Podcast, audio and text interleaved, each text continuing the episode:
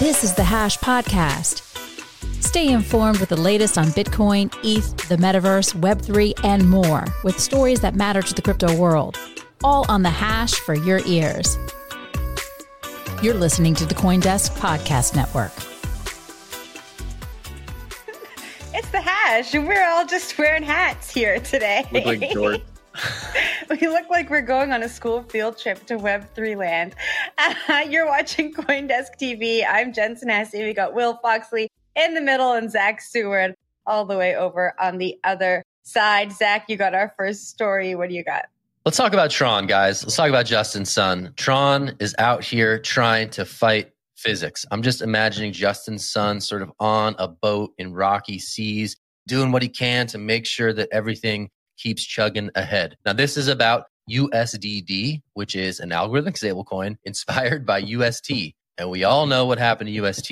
UST depegged, ultimately entered a death spiral, and that was that. Tons of value was wiped out of the market last month. Now, USDD is a similar mechanic. Instead of burning Luna to keep UST at its $1 peg, USDD burns Tron to do the same thing. And it's been slipping off its peg. So here we have Justin Sun just marshaling vast resources, getting some funds out in the market, pulling some funds off of exchanges, all in a bid to keep USDD afloat and the dream of algorithmic stablecoins alive. It is wild to see this happening. Justin Sun, I think, thrives in the chaos and is even having a bit of fun on Twitter with it, copying wholesale tweets from Do Kwon from last month's uh, sad, sad episode with the UST collapse. I'm going to throw it straight to Will for his thoughts on what is going on with Tron and Justin Sun right now. This is a fantastic sideshow with all the Celsius stuff going on, the Three Arrows Capital. Like, I love that Justin Sun always comes in with like a little uh, little thing to watch while the, the other fireworks is going off. We can go to this like sideshow and watch the the burn burning building happening here. Uh, with USDD, it's interesting that it's like yes, like a, a copy and paste, right? And happened right before the explosion with the Terra Luna debacle in May. They started building this as a classic Justin Sun move, right? He copy and pasted Ethereum he copy and pasted Uniswap, and now he's copy and pasted Terra Luna, except that was probably the wrong thing to copy and paste. And now they're really, really in a deep hole. But to your point, Zach, he's having a lot of fun with it at the very least. Like they're committed a lot of money to it, $2 billion to stabilize the peg, and they're keeping up with it so far. I'm wondering what's going to happen, right? It seems like there's a lot of USDC behind USDD also. So it's an asset backed stablecoin is now backing this algorithmic stablecoin. And I'm wondering if investors look at that and say, like, oh, okay, there's probably like a pairing one to one. There might not be as much slippage there, but we don't know yet, right? We have to wait and see. A lot of people didn't think the Terra Luna debacle could happen, but that exploded quite quickly. Jen, I'll throw it over to you. Yeah, I have a question for you, Will. The question is like, how sustainable is this? Like, can we just expect the same fate as UST in the long run? And I want to, before you answer that, read this quote so Justin Sun was on First Mover about a month ago, and he had just released this. And he said, if I was Do I would have taken care of the situation in a much more careful way. He then said he's thankful for the learning experience of UST's dramatic end. I feel like it's kind of gold reading that a month later because it just feels like the same thing is happening. So I don't know. Tell me, how sustainable is this? Ooh, how sustainable? I think we're finding out right now, right? So they're they're deploying mm-hmm. a ton of money. Two billion dollars is quite a bit of capital. Of course, that's what the LFG did back in May as well, right? They committed a ton of money to stabilize the peg, and it didn't work out, right? It went down 99%, and then they had to hard fork the token, and now the project is basically completely gone. So, uh, short answer is I don't think this is very stable at all, and I don't see it stabilizing, especially with all the other macro headwinds we're hitting right now. Zach? Yeah, Justin Sun remains just a mega crypto whale. He's uh, reportedly worth some billions, many billions, and he's again marshaling quite a few resources to make this USDD thing work. I mean, I think all former examples of this would indicate that it is not sustainable and that should these broader headwinds continue, the boat of USDD is going to sink. But Justin Sun is doing everything he can to make sure that that's not going to happen and we'll just have to wait and see to see if it does. Uh, past examples from UST to Basis Cash, all sorts of algorithmic stablecoins have yet to master this dance. But here we are in the in this market, seeing Justin Sun and Tron DAO trying to make it work. It's really interesting to watch, and it's just going to be uh, interesting to see if it's another devastating blow up or if somehow they can pull it out here, but we'll see. Jen. I guarantee Gary Gensler is watching this so closely, waiting for something to happen. I think it's going to inform, you know, the stablecoin regulatory conversation, mm-hmm. right? And hopefully that degree of nuance as it relates to asset backed versus algorithmic stablecoins ends up in whatever regulation comes forth, right? I think that uh, regulators and central bankers are more and more and more aware of stablecoins, especially as they reckon with their own CBDC plans. So that degree of nuance and distinction between the various types of stablecoins in the market better be there. One would hope at least, but you never know. Will, saw your hand up. The one thing I'm interested in finding out is how much this is going to destroy Justin Sun's reputation already. I feel like he's just known as like the rogue copy pasta guy who just like takes whatever he wants and somehow survives. Like I shouldn't go too far on the show, but I have some strong opinions about the guy.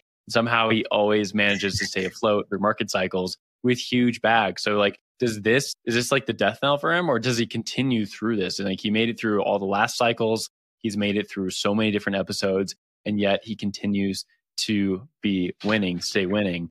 Also, he has like that Bermuda or like the Bahamas, like, like green pass or whatever he's got. So there, there's that, right? Is he safe if something bad happens? Gran- unlike Do Grenade, Grenada, Grenada. There we go. It's Grenada. It was, it's Grenada. There we go. It's Grenada. Come on. I'm betting on the showman here. I'm betting on Justin Sun to stay winning. This man loves the stay drama. Winning. He is not bowing down. He's doing the steady lads tweet from Do Kwon. He's literally copying and pasting the Do Kwon tweet. He knows. He knows the joke. He's in on it. He's so good. I'm betting on Justin so Sun here. When do we get? When do we get the Justin Sun movie or like Netflix series? after the Celsius movie, after the Celsius movie, we've seen some good tweets about a, about a Celsius movie. That'd be a good one. All right, let's change gears. What are we going to? I think we're going to Will. What's up? Same world, stable coins. Stay in the stablecoin world with us, but let's move over to a little bit of a more serious project that actually matters, and that is Tether, which is the largest stablecoin by market cap, and basically the vehicle for moving in and out of crypto trades there's a lot of Tether dumping on the market right now. $1.6 billion has been withdrawn from the Tether ecosystem. That means people are exchanging their Tether coins, actual US dollars, in a bank account. If you're seeing this drawdown, you might be like, oh, that's bad. We don't want any graphs that go from left to right and go downward. Well, it's actually okay in this situation because it seems that it just follows volumes on exchanges, right? So there's a lot less people trading, prices for coins are down, people are exiting the ecosystem. So people are going to swap out of Tether for normal dollars. Of course, there's a flip side argument here that probably very small minority, but it is out there that uh, Tether is winding down some operations, or at least like it's unsafe, unsolvent. There's always those things are always speculated out there. Uh, they're always as a footnote. But I think the most important thing here, when you're looking at a stablecoin chart, is notice this is going to follow volumes and this is going to follow sentiment and interest in crypto. Zach, I'm going to throw this over to you. There is extreme fear in the marketplace right now, and this makes a ton of sense that some people are saying, hey, I better be prudent here, better turn these digital dollars into actual dollars. And the fact that Tether is able to process these redemptions is likely a good sign.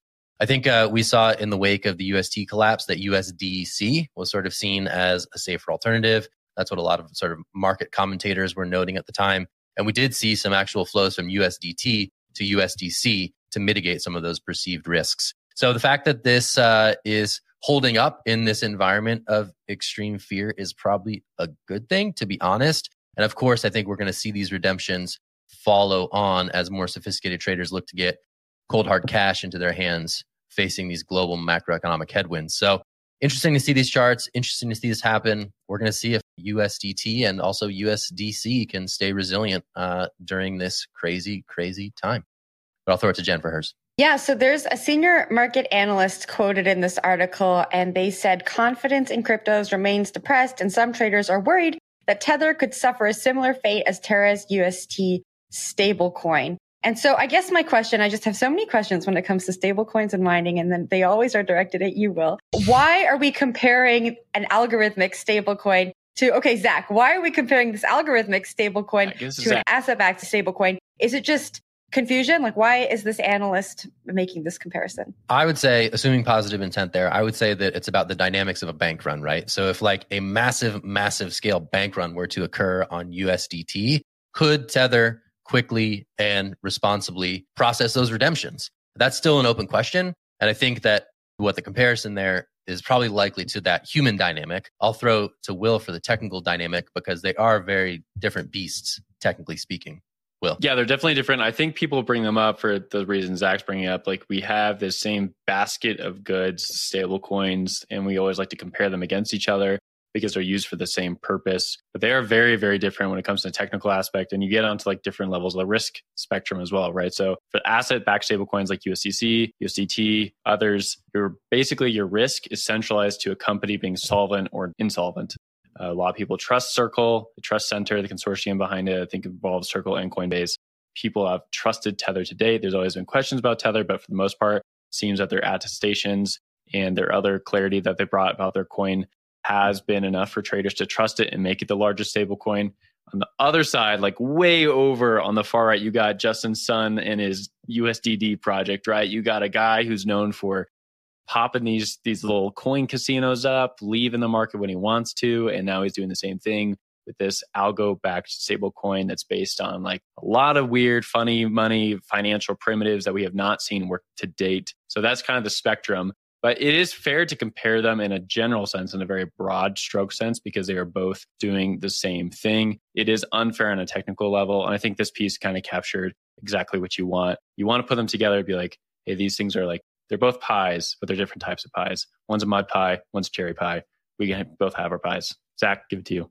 The skepticism is fair, though, right? The market here hasn't been especially wise. There was a point at which UST was the third largest stablecoin in the market, asset backed or otherwise. So the fact that the market was voting with its feet behind this thing that failed miserably suggests that, hey, maybe caution is to be expected when we see this flood of redemptions from asset backed stablecoins. It's going to be interesting to see how USDD enters this conversation. Again, I'm still betting on Justin, still betting on Justin Sun to ride this one out in true showman fashion, but we will see. It should be entertaining either way. All right, let's change gears. Lives of Justin Sun. I'm going to throw it to Jen gonna, for final story. I'm going to head Will to your Twitter later to, to find out what your real thoughts are on this story. So hopefully others can join me there. But it looks like by that face, you're not going to show them. All right. So we're talking about NFTs. How exciting. We haven't spoken about NFTs in a while, I feel. A Manhattan landlord listed his office building for $29 million worth of ETH with the rights to purchase the property being sold as an NFT. Since the listing, though, the price of ETH has plummeted over 40%. And now the owner, Chris Okada, says the price will be adjusted and relisted at $29.5 million in either ETH or USDC. So this building was originally listed at 29 million. It dropped to 16 million. But I want to talk about the idea of having a property sold via an NFT. It sounds very complicated. I understand the vision, but it just sounds like extra hassle now. So Zach, I'm going to pass it off to you because I think I know Will's take on this already. What did you make of the story when you read it this morning? Wow. I mean, this is a buying opportunity, folks. It is still up there for 15,000 ETH. I just checked now and I am like very worried for this guy. Like, I'm like, oh no, someone is going to swoop in and get this thing on sale. But I don't know that that would necessarily mean anything because you're right, Jen. There's like all these additional legal layers that are involved in this thing. It's not like, oh, you get the token and then like, oh, here's the keys, move in. There's like, it's wrapped in a thing and the, the, the, the, and the deed and blah, blah, blah. And so the intersection of sort of like Web3 property transfers and the real world, that is a big old gray area, right? We've seen like Propy, which is a startup that does some of this, do it on the residential side, and they've had success in sort of, I think, like doing it through like an LLC wrapper and making it all work. But there's definitely a lot of steps and back and forth here. It's not just like flipping a JPEG and it becomes yours and you can do with it what you please. There's sort of the real life real estate apparatus that you still have to interact with after you buy this thing. I hope they relist it soon because, hey man, that, that wouldn't be good. Jen, tossing it to you. Yeah, I'm just going to explain how it works. So the owner of the NFT is granted exclusive rights to acquire the building, all its uses, rights, and related deed covenants. Now, once the NFT is purchased, the buyer still has to go through all of the legal steps outside of the blockchain world to make the real estate transaction a real thing. And that includes absolutely everything you would have to do when it comes to buying a building or a house, except for transferring the funds. When I read this, it feels like you have to have way more trust in the seller than you would in a normal NFT transaction because going through those legalities is what's going to actually get you the property. I could buy this NFT for $16 million and never get the property. And I can almost guarantee you the regulators are going to say, well, you are SOL. Well, what do you think? It's hard to copy and paste a building. So I actually sort of like this NFT use case. It makes a little bit more sense. The thing that you have to focus on though is like, does the meat space and the legal system agree with the NFT world and the Ethereum blockchain or whatever blockchain you're building on top of? So far, that has not happened. There has been a few cases where projects have tried to do this. MakerDAO, probably the most notable, where they've taken like real world assets and tried to use them for assets on chain to back up like loans and things like that and that works sometimes but then you have to have some sort of like intermediary between the two and then that is centralized because you're trusting somebody with these keys in the physical world even if it's a multi-sig so you get into like really weird stuff where like the people who care about decentralization a ton have to make decisions about if you can be decentralized or centralized in that certain point right? So it does not always work. For this nft thing here it's just kind of funny looking at like how nfts work. Like certain point the floor price drops and that's just what it is right? So like you hope you can relist in time. I'll leave it there. Zach give it to you. I think in some future state, like this is the real utility of NFTs, and there is an efficiency that is introduced to the system. Are we there yet? Absolutely not. I think this is sort of big, like Bitcoin pizza vibes, you know, whether it's Bitcoin pizza or 111 West 24th. I think this just speaks to the volatility of using crypto assets for payment.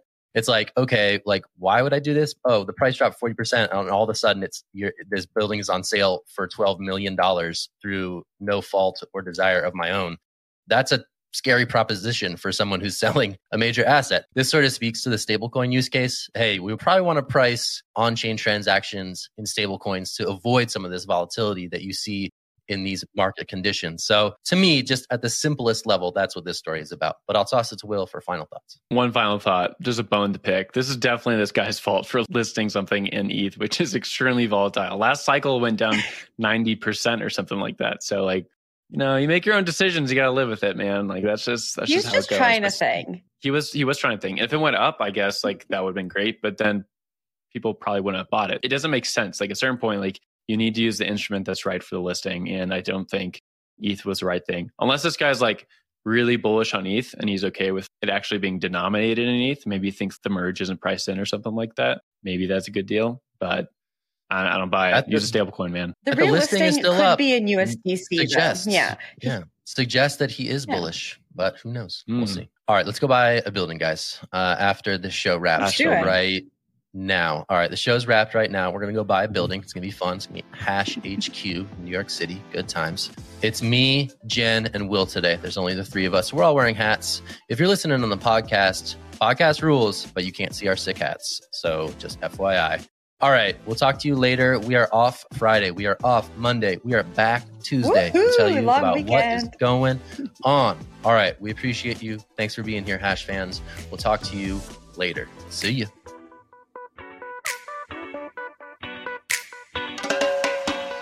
You've been listening to The Hash on the Coindesk Podcast Network. We would like to hear from you, so if you have any questions or comments, please reach out to us at podcasts at Coindesk.com, subject line The Hash, or leave us a review on your favorite podcast player. Thanks for listening.